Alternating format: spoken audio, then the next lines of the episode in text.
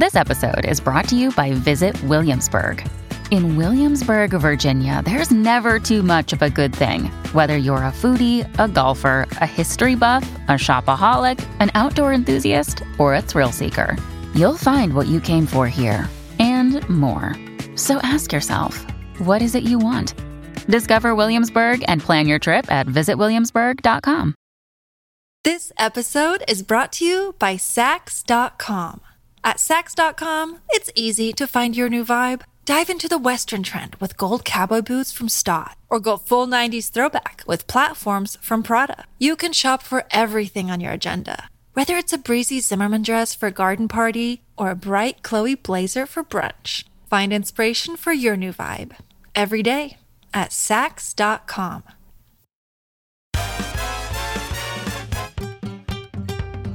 Welcome to I'm Absolutely Fine, the podcast from the Midult that looks at all the glamour and indignity of being a grown-up.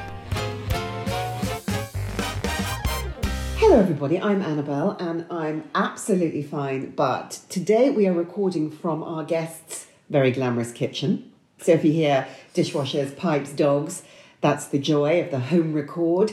Um, and I just um, went to go to the loo, of course, because, you know, Pavlovian response to entering any new situation or building is I have to pee. Walk into the park, immediately have to pee. Walk into a party, immediately have to pee. Had to pee, went into the loo, and I spotted by the sink when I was about to wash my hands a bar of imperial leather. I can't believe you're letting the cat out of the bag. oh my god, I've got a rep. You know, well, I haven't got a reputation. A reputation about It's really had not a reputation. Gone down the drain now. No, but it was such a good thing because it gave me a real pang for my dead dad, who genuinely believed that imperial leather was the last word in glamour. And I think maybe it was those sort of late 70s, early 80s adverts they used to do for imperial leather, where it had a sort of blonde and a hairy chested bloke sitting in a sort of foaming jacuzzi thing.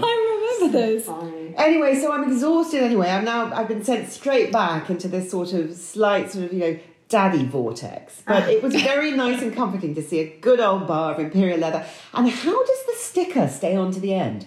Get smaller and smaller and smaller, and yet the sticker clings on for dear life heroically. That's what I think about imperial leather. How are you, Em?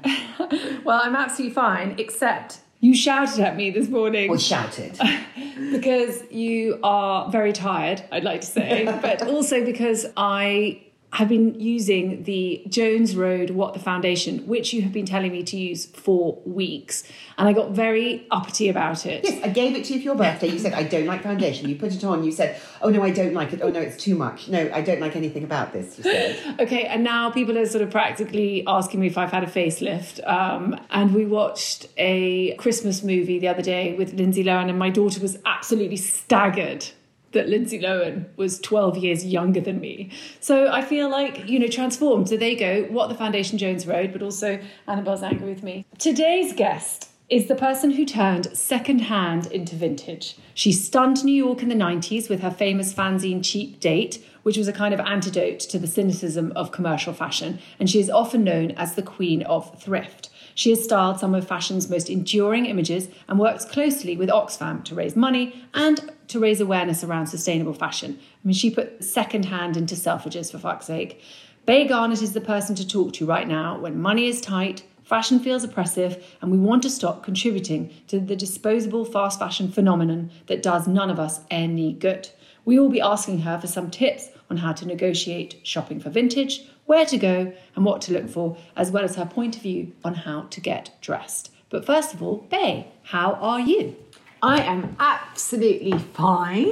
It's funny when you say that because you're like, well, I don't know, actually. I am absolutely fine. Last night, actually, Tom, who I live with, who's my, I want to say husband, but we're not actually married, but the father of my children and blah, blah, blah. But he said, yeah, I've got a feeling the dogs, I've got a feeling about the dogs. And he said, we just go over there and look. And I look behind the chaise long and my brand new, beautiful carpet, which is a, um, who is it? What's that? Sorry, now I've gone blank, 1950s. Oh, anyway, I, I look behind and the dog had shat everywhere and completely ruined the carpet on my brand new carpet. So I am absolutely fine. And it's a superficial thing, but it really, really, really made me cross. Well, it's funny when things like that happen and you just really, really mind. I minded so much. Also, my dogs have a really nice life, and all they need to do is not that. Also, I really, that's it. I And also, they did it. And yeah. I also really like Tom saying, "I've got a feeling about the dog." Thank you. you just thank you. Well, well, that's another podcast. Tom's dog Okay, that's not a thrifting podcast. Is podcast. he sensitive when it comes to your feelings? As I said, as I Another said, podcast. we're going to move on. no, you're right. you're right. Yeah, So- thanks, ladies. Bay, so, Bay, it's the 90s. You're in your early 20s. And you, why did you even go to New York?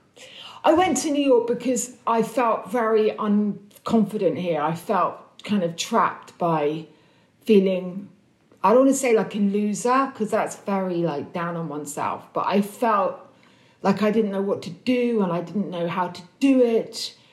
And I hadn't really made a success of things really.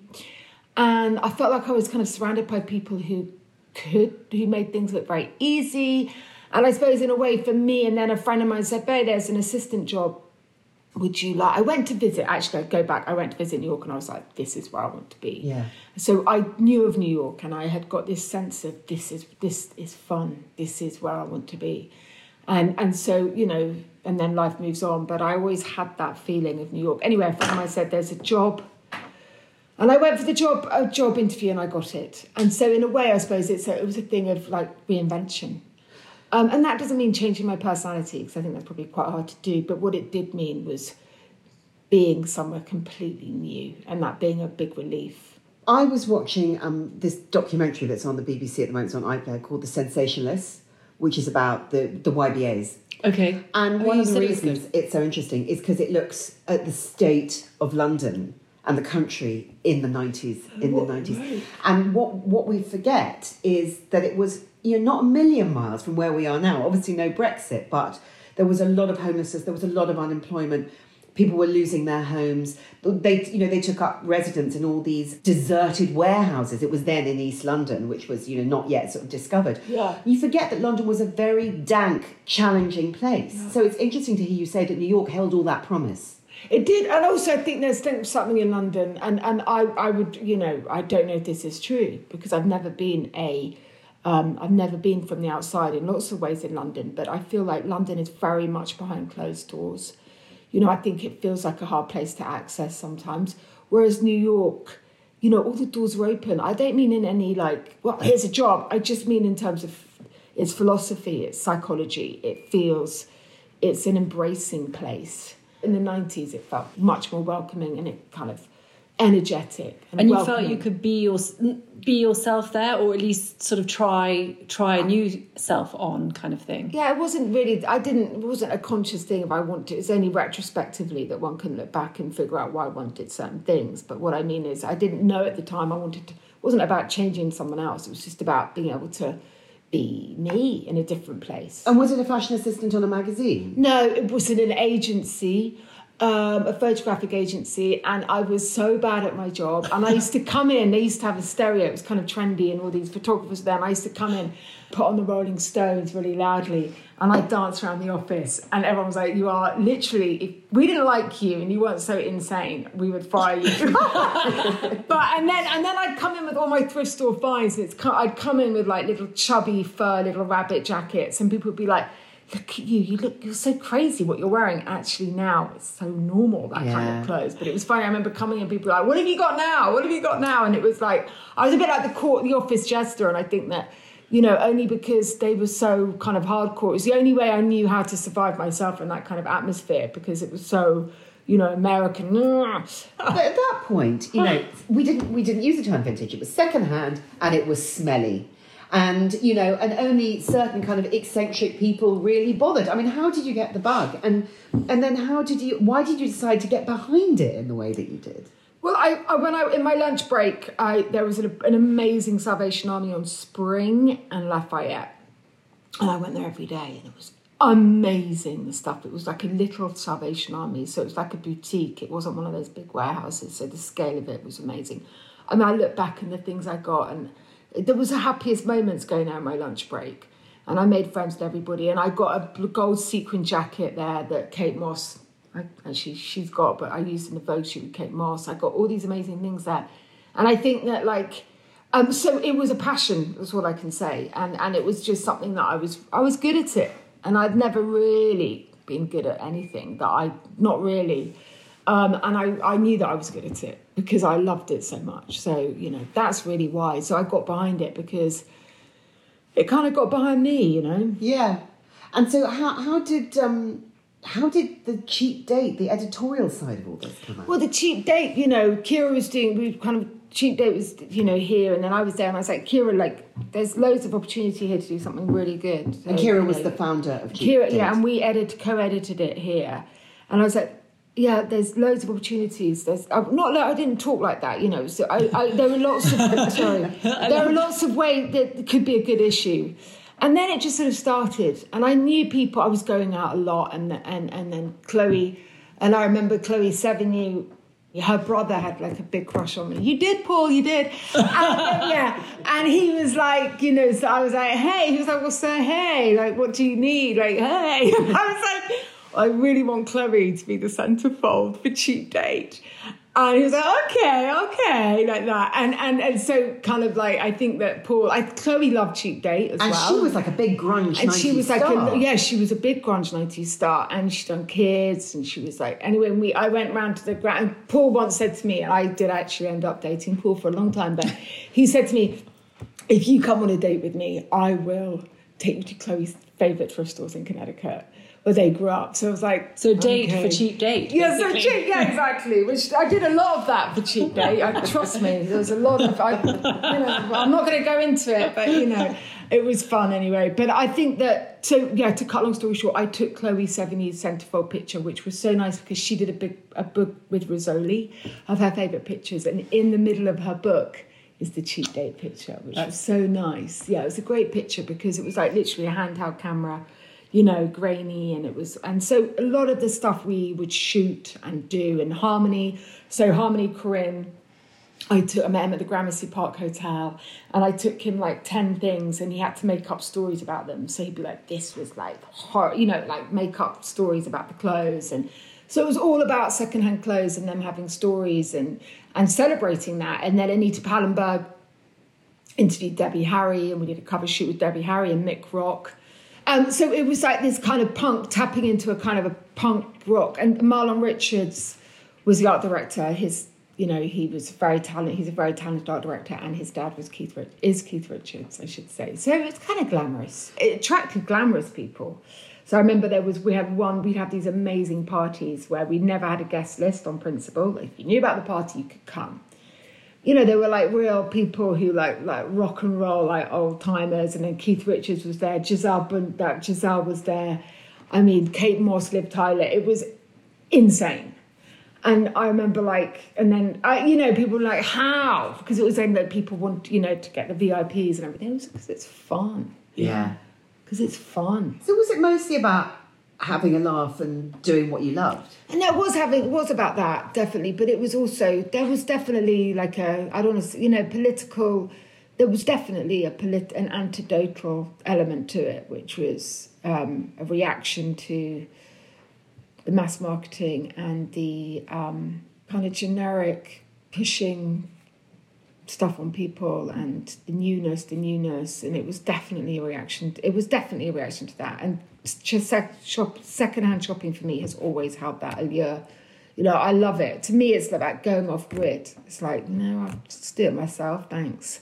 And I like giving money to. It's not even, and I love giving it to charity, but I also really like not giving it to people who have so much of it, and that money goes back into charging huge prices to people Yeah. um, and creating the absolute kind of predicated on creating desire. yeah a kind of hunger for for things that are new a, a must have situation which makes people feel terrible about themselves right because they feel like somehow they're lacking because they don't have it that's just that's not a way to make money right that's awful And charging so much money Yeah. as well. Like the, the kind of the markup is, is so much and it's and it's done with very, very clever branding. And listen, to some extent, you know, I know that someone could say to me, Well, you know, you're a hypocrite because I've done fashion shoots and I have, but I have always always put secondhand shoot clothes in my shoots, and I've always been who I am within this system, and you know, I and so I don't actually, you know what? I don't think people think about me for a second. So you know, there is that as well. Is it still possible to find good thrift stuff? Because some of us also feel like we're now we didn't get in early enough, so it's all been bought. No, it's not. No, that's not the case. I think it's harder, but no. I mean, also there are different platforms where you find that stuff. So you know now it's just more on the surface. So Vestiaire Collective, or you know, Lampoo, or like, um, I mean, I don't have to, you know, eBay.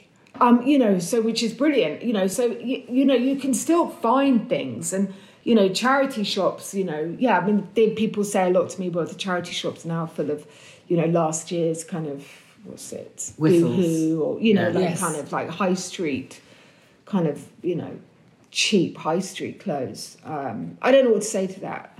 I, I don't know what to say. Probably true, but you can still find great stuff, and I do often. And so you know, no, there's still it's still there. And what do you look for? What are kind of you know sensible things to to look for and to find? I mean, I, I can say that you found me. I, I got it at your um, Oh, Oxfam yes. second-hand boutique in Selfridges. But it's the it's the best coat I've ever had, and it's camel coloured 1970 C&A, 70 quid. So good on you. Yeah, it's great It was perfect for you. Um, it looked great. And I know that, that that will be with me. I hope unless I lose it. Yeah, yeah, God, no. why would you So, not what sort it? of things? How do people find their forever pieces in clever ways?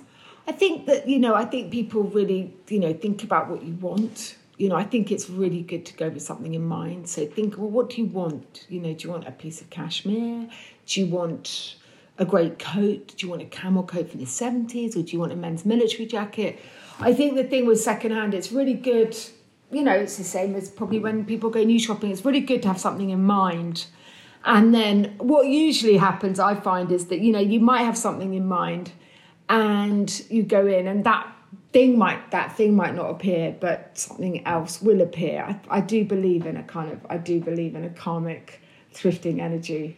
I love the idea that it'll find you, the piece Yeah, will I find do, you. I do, I do believe that. I think there is like a kind of, um, I do, I do, because I've had too many good experiences. A divine thrifting Yeah, I remember going to a thrift store and I was like, okay. And I looked, da da da da, and I looked, and I was like, oh, hang on a minute, I really want to find something today. I really want to find something. Don't I know I'm not leaving here unless I find something. So show yourself. I went round again and I found something really, really good. And it had been like in the thing. So I was like, that's thank you. You're clear Thank about you. your needs, I was clear. the universe And I wanted to find something that day, and I did in that shop. Do you remember what it was? Yeah, it was a really good, like 90s APC denim jacket. Really faded, really, really good. Go with something in mind. Like, for example, I love men's oversized knitwear because that's what I like. So, you know, what do you want? you know, I think it's good to what do what do you need? And and and and so I think that's really that half the battle is to go in with something that you want or you need, and then you're engaged. Mm. Otherwise, it can be quite. It's hard to sort of focus in a charity shop sometimes. It's like, meh, meh, meh, meh, meh, meh, meh. and then I, if you go, right, I'm going to head to the men's rail, I'm going to look through that knitwear, and then you're kind of, you're switched on. It's like someone's plugged you into the kind of thrifting circuit. The other thing is, I saw the Celine jackets, £3,000. And I thought, God, yeah, they are. I mean, I collect those kind of blazers from Oxfam Online. And I went to Oxfam Online and I got one. Is it the same? No, it's not identical. Is it as good? Mm, probably. You know, I'm just saying, and it's an old St. Michael's. And, you know, I'll just do it that way, thanks. I'll just do it that way. Thanks. I love that. This is an advertisement from BetterHelp Therapy Online. Now, you guys know that we're not shy about getting things off our chest. The tiny inconveniences that can ruin our days to the big, overwhelming worries that can flood our nights. Trouble is, we all got into the habit of saying, I'm absolutely fine. Emily and I added the but specifically to get off autopilot and give ourselves the space to say what we were really experiencing. But we weren't always so free with our inner furies. A few years ago, I began experiencing debilitating panic attacks because I felt I couldn't tell anyone all the things that I was feeling, that I was not coping, that I felt like a failure. I was so ashamed, so I kept it all bottled inside. And of course, it started leaking out. It was only when I found a therapist and began sharing those doubts and insecurities with her that the panic began to dissipate. Because therapy can be a safe space to get things off your chest. and to figure out how to work through whatever's weighing you down. So if you're thinking of starting therapy, why not give BetterHelp a try? It's entirely online, designed to be convenient, flexible, and suited to your schedule. Just fill out a brief questionnaire to get matched with a registered therapist and switch therapists anytime for no additional charge. With over a thousand therapists in the UK already, BetterHelp can provide access to mental health professionals with a wide variety of expertise. And our listeners get 10% off their first month at betterhelp.com slash midult. That's better, H-E-L-P dot com slash midult. BetterHelp, because sometimes the best thing to do is acknowledge that we are not, in fact, absolutely fine. This episode is brought to you by Saks.com. At Saks.com, it's easy to find your new vibe. Dive into the Western trend with gold cowboy boots from Staud, or go full 90s throwback with platforms from Prada. You can shop for everything on your agenda, whether it's a breezy Zimmermann dress for a garden party or a bright Chloe blazer for brunch. Find inspiration for your new vibe every day at Saks.com. So, Oxfam, how did you form your collaboration with Oxfam? Oh, it was really simple. I had done something with Joanna Lumley. Um, I got asked to do this thing called swapping, and, and it was this kind of this initiative. And I spent the day with Joanna Lumley, who was really nice, really nice. I was feeling quite shy, so I don't know, but she was great. And so I met Oxfam, and then and and I met Oxfam were there because it's an Oxfam initiative, and um, and then I got a call about three months later saying, "Oh, we talked about it. It was a conversation literally while we were waiting for Joanna to do something, and and the head of press, Emma, who I work with now, um, and she said to me, you know, or one of us said, God, it'd be cool to do a show. Anyway, move on. And then about six months later, I got a call. And it was Emma saying, you know, that conversation we had, this is in 2016, maybe 2015, 2016. And she said that conversation we had. And I was like, mm, yeah, mm, no. Well, okay, well, let's meet. Mm. and then we met, and then it's, it's a funny, and again, it's that mindset shift of like thinking of being really like a bit scared of it, I think. And when And you then say being show, like- this was a fashion show. This was Yeah, the- this is a big fashion show called Fashion Fighting Poverty. Yeah, and it's all using all second, all Oxfam clothes. And anyway, so to cut long story short, I then you know shifted it, and I was like, oh, that's really exciting. Yes, please. And so we did one, and it was good. And then we did another one, and then we were about to do another one. It had to get cancelled two days before, and then we were about to do another one, and the Queen died, so that got cancelled too. So hmm. we're doing another one in February. This February, we're doing a, and, and a big one in London, opening London Fashion Week. Actually, That's amazing. I think that's so That's fun. fantastic, It's isn't it? Because it's so like it's so it elevates it, and also and when you started doing it, it's quite radical in 2016 because that's sort of quite a big, Yeah, fast people weren't fashion. that. I don't think people were that interested. I mean, I had to ask Oxfam, but I, I, you know, it was, it was, you know, hard to get. I mean, basically, like my family were all on the front row, like, but like none of my family, and that's not fair. Like there were lots of like donors there and lots of people from Oxfam, and there some press were there, but it was a really small venue, and it was, it was just not on the radar, and it was not. I don't think it was very sexy. Uh, you know, Oxford was like people were like into their fashion big time, Yeah. new fashion. It wasn't like it was very something other. And now it's it's perceived differently. so you have to go and you have to source effectively the entire collection Yeah, and then style it and then send it out there. yeah, It's funny, I wonder how many of the big designers you're up against because they all work from vintage, don't they? A lot of the time, from yeah. They do. Yeah, no, that's why vintage is another great thing. Is that you know you're going to this you're going to the source of ideas. You know, which is interesting too for people to know that actually you're not getting second best. You're actually often getting something in its original form, which can be more kind of lovely or stylish. How do you think, you know, since we've all, this is not our first rodeo, um, how do you think that fashion has changed in the last, well, 30 years really, since you, you know, put a toe in the water? Oh, God, is it 30 years? I was, when you say 30 years, I think, God, 1960s. But it's not. It's not. It's not the 1960s. It's very much not. Um, yeah. Um, how's it changed? It's changed hugely. I mean, I would say fashion has really changed in the last, since Instagram. Really?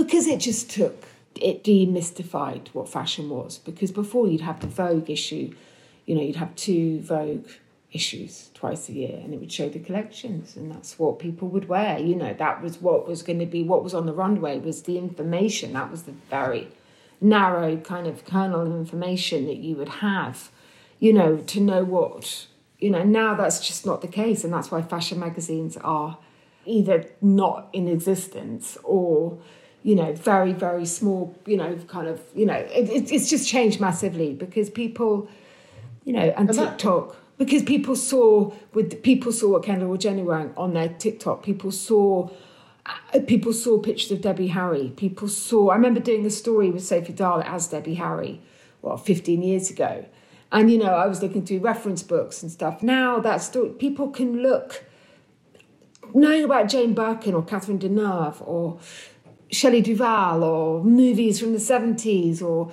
or Sissy Spacek in, in Badlands and all that kind of source that I was really into. You know, I was re- I loved research and I loved movies and I loved drawing from that and that was really exciting. I still do it, but it's for everybody now. It's amazing. Those Actually. images are all on the surface. Like they the come into people's feed every day. Fashion Freedom of Information Act. Which is it's great. released it into the world, isn't it? Yeah, people are making great, lookbooks changes on it. exactly lookbooks on TikTok, scrapbooks, you know, visual digital scrapbooks that would have taken us, you know, years of experience and whatever to compile. That they just do sort of almost instantly. They draw it from everywhere, and boom, there it is. And you can tap into, okay, I feel like that 70s aesthetic, or even I feel like that 1971 aesthetic. It's almost that drilled down so quickly on on the social. It's extraordinary. Exactly. Exactly, and it makes it much more democratic and it also makes it, you know, less exciting as a fashion editor. Yeah. Um, but that's okay, you know, because, uh, you know, that's just the way it is. And I, I think that, yeah, so it's changed hugely and people aren't governed by that. It just makes the idea of this one particular magazine saying what's in fashion is just kind of just completely defunct. I mean, it just doesn't. I'm not saying that Vogue and those magazines don't have a voice and don't have a place and all of that. I'm not saying that. I'm just saying that thing of like saying what is going to be in fashion coming from one place is no longer true at all. Yeah, they can't dictate the trends, and also because they're so it's so global and it's coming from so many different corners, they can't control it either, can No, they? because it can't. used to be, a, you know, trickle down. Sorry to use that phrase, but trickle down from Vogue, and now it's more of a like trickle up, isn't it? From the streets and from social media, and you know, you can Exactly. set your own Exactly. agenda.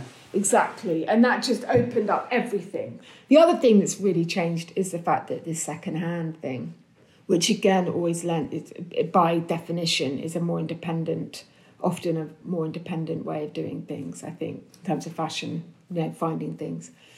So that's interesting. That's changed a lot. It's funny, isn't it? Because there was sort of, you know, there was like, you know, haute couture and high end ready to wear, and the high street was kind of. It wasn't in existence in the way that it is now. And then you didn't, you know, then you had your top shop getting all pumped up. Then you had Zara, so you had you had you had a lot of high street. You had a lot of expensive fashion, and suddenly it was like, well, maybe there's another way.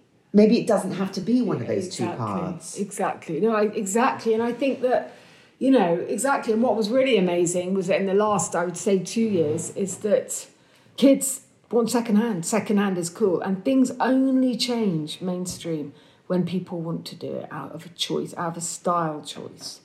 I think, yes. And this, the, the environmental crisis definitely made help make it a style choice, but fundamentally it has to be then it has to be like a trend, a mm. legitimate trend, and, mm. and that's happened.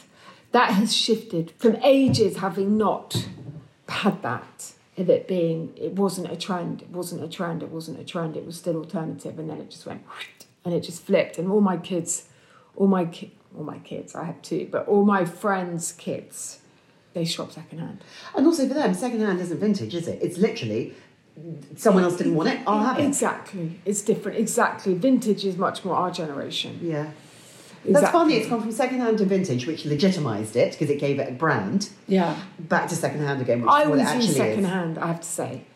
That was always because vintage always seemed always very. I used to be really anti the word vintage, which was silly.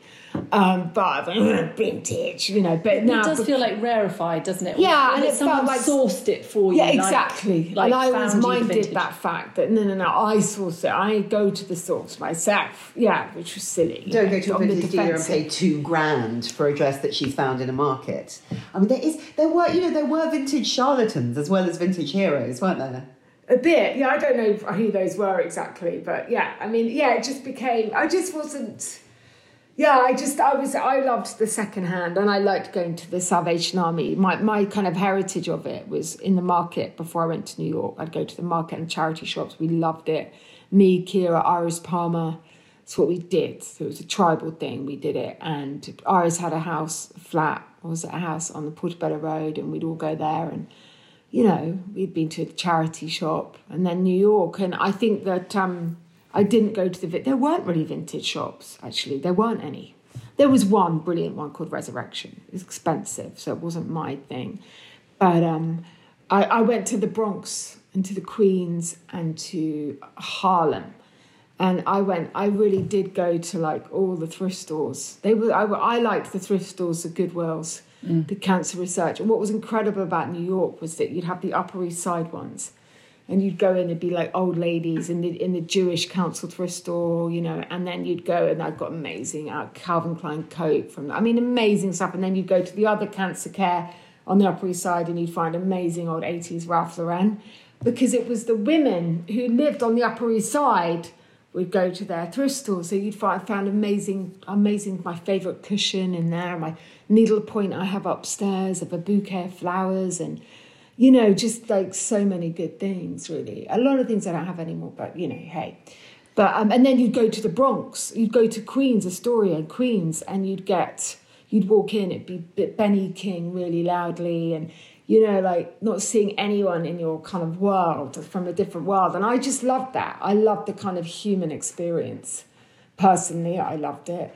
And, you know, then I'd get original Velvet Underground t shirts. I mean, amazing stuff, which I gave to a really good friend of mine who loved the Velvet Underground. but, you know, yeah, and like amazing punk rock tops like I've got one from a, an original punk one from New York in the 80s, 70s with zips here and zip like goth, like amazing, like amazing stuff.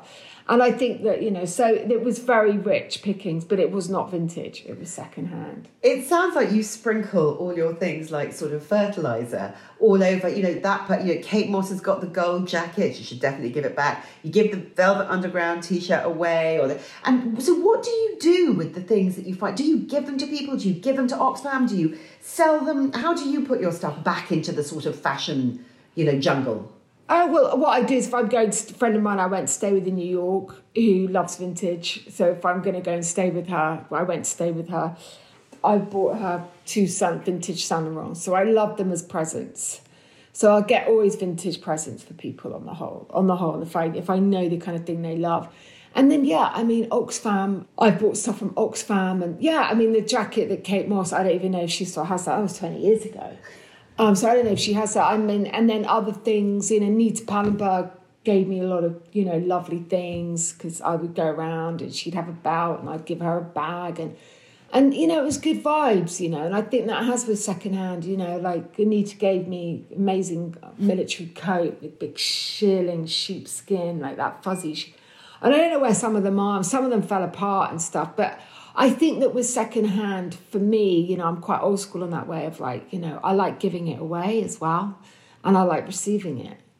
And so I do less of that stuff now, but I, I have I, I have given away a lot of things. I love. I don't mind that. That all these things have their journey, and you're not the owner. You're just, you know, you're you're just just for now. And actually, that's a nice story because I did this big fair. I did a fundraising sale with friends in April, and someone gave this beautiful little diamond star necklace, and Charlotte won it. George Waud, Charlotte Tilbury won it. And then I loved it. And someone said to George and Charlotte, you know, Babe really loves that hint, hint. And, and then George, Charlotte, oh, I love it, you know, whatever. And then Charlotte, George actually was like, you know what, Babe, about six months later, he's like, Babe, you know, here it is. I'm going to give it back to you. And my sister recently said, God, you remember that necklace? at the sale that Charlotte won, and I'm going to give it to her. and I love this thing, of, and in a way, that's like a thing of clothes and everything. I, I think it's just really good vibes of like things going to different people at different points. And, you know, it's not about buying a new thing. And that necklace, my sister will really, really love because it's kind of, she's seen the journey that it's had. And I really wanted it. And then I'm like, really like it actually got enough necklaces. and she, you know, I'm getting my point being that in a way that's a kind of that's just an example of like you know, it's nice things being passed on. And it's the way that it should be. and it's, the way that it always was in, in the olden days, hand me downs, you know. It's nice the idea that we're not owners, that we're custodians, you know, that we're like guard. We guard them for the time that we're supposed to have them because otherwise you, there's such a kind of possess, like I possess this, I own this, it's mine, it's mine. And, actually, instead, it's like I'm going to hold on to this for a bit and then actually you're going to look wonderful in it or whatever. But it also wonderful. recognises that these are precious things. Yes. And they shouldn't be, you know, made for and then chucked straight into a landfill. Exactly, exactly, and also exactly, and you know, I mean, trust me, I've got things that I love that I would find hard to lend out. Yes, from my cold, dead hands. Yeah, exactly. Like try get you know trust. My I'm not- precious, yes. yeah, it's not all it's not all nice, you know. you know, I pick my things that I'm willing to have it, you know. But um, I think that, and also that's why the rental company, and there's a really good rental company called Cercle, C E R C L E, um, which is she's got amazing. Coco's the founder. She's got amazing vintage, amazing like rare stuff because she has a lot of vintage, like beautiful secondhand pieces. And I think people are doing rather than just like getting the dresses from last year. And I think that's a really interesting way of doing it as well. And I think also like now, and there's also friends of mine have started up a thing called the charity shop gift card, which is so nice. And so like I'll be giving that to my sister for Christmas, which is like, you know, you get charity shop gift card and they can spend it anywhere in charity shops. And, and I just think that's a really That's things so like cool. that, you know, I know. I mean, that's that that's godchildren sorted, isn't it? No, it? but it's great. And it Yeah. comes, it says a charity shop gift card. Where do you get that? you can actually get it from Tesco's and Sainsbury's. What's really great is, and if you go to online charity shop gift card and they're on Instagram, you can get it.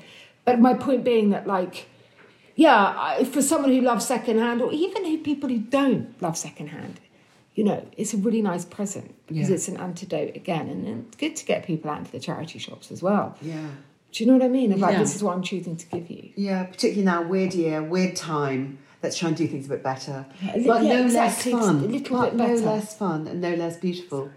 and it's a, it's a, it's really nice way to you know it's a nice way to shop you know and that's why I love the work I do with Oxfam because you know it's secondhand clothes it's legitimately as fashion as anything else out there as I said fashion and style and clothes it's all the same okay so one might be new and you know and produced and being sold so what makes that different from Oxfam being as credibly credible in fashion terms it doesn't and but then you're but the big thing is that you're giving the money to help the poorest people in the world. You're helping. You're literally giving money to fight inequality in the world. That's what Oxfam's chief, and also you're helping to fight climate change because for Oxfam, their project work is basically now has to be around climate change. And East in East in East Africa, you know. Uh, someone's dying every minute of starvation, and that's to do with climate change. So it's it's really like a very, very, very active thing you're doing to to try and help people who are absolutely in a terrible, terrible situation. So it's it's very it's very powerful because it's easy to go yeah Oxfam Oxfam. If you actually read anything about Oxfam and you see you read about the work that they're actually doing on the ground, it's really like oh yeah I that's a really good thing because it's easy to forget because it's like you, you're so used to just seeing it, but actually you know if you read yeah as I say you, it's very you know their project work is really amazing. Uh, yes, and just to cheapen that for a second, it means you get to you get to be an activist by shopping. exactly. but you're right. But Annabel, that's that is true. And actually, that's really interesting because I had a drink with someone from Oxfam and uh, editor of a magazine because we're doing something, we're trying to do something for February Fashion Week to time with the show, and that's exactly what someone from Oxfam would say. That it is a form of activism. So it's not just like a nice like like word spin. It's true. Well, it's shopping that allows you to feel good about yourself, not incredibly empty at the end of it. As you were saying, Emily, earlier, that you have this uh, you know, unslakable thirst and hunger for new, new, new, more, more, more, think it's going to fix you. It, shopping's never going to fix you, but if you shop this way, you can fix some other shit. It's also a little bit of personal activism as well because you're no longer defining yourself by rules that have been made by other people telling you how you should look and what you should wear. It's about It's- it's finding all your good. individual. I don't want to say style because, but you know what I mean, and and saying Fashion actually this is what I want I to wear, and it doesn't matter that it isn't you know as Every time you wear it, you feel a little bit proud because you've slightly written your own story. I think you? that's Yeah. true. And you've gone against capitalism. I'm like, actually, right there we go revolution there we are. genuinely feel inspired. I feel like I'm going to go online, Oxfam online. Off we go. Yeah. Bay Garnett, you are a sensation. Yeah, you really Thank you so much for coming and inspiring us and being so, so sort of fascinating and brilliant about everything. And um, we're incredibly grateful and happy to have you. Oh, Yeah, thank you so such much. a lovely. I mean, thank you very much for having me. Bye, everyone. You've been listening to Annabel Rivkin and Emily McMeekan of The Midult. Our book, I'm Absolutely Fine, is out now.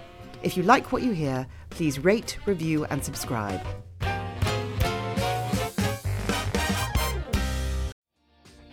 Hi, my name is Kaye Adams, and to be honest, I'm not so good with the ageing process, so I enlisted my old chum, the filter free Cara McKenzie, to advise. Could you imagine being a porn star? The room would need to be really hot for me to strip off. To be honest, she's not much help, but she is rather amusing. And along with some great guests Jo Brand, Andy Oliver, Anton Du Beke, Ruth Langsford, and Craig Revel Horwood, darling, we are learning how to be 60. Listen wherever you get your podcasts.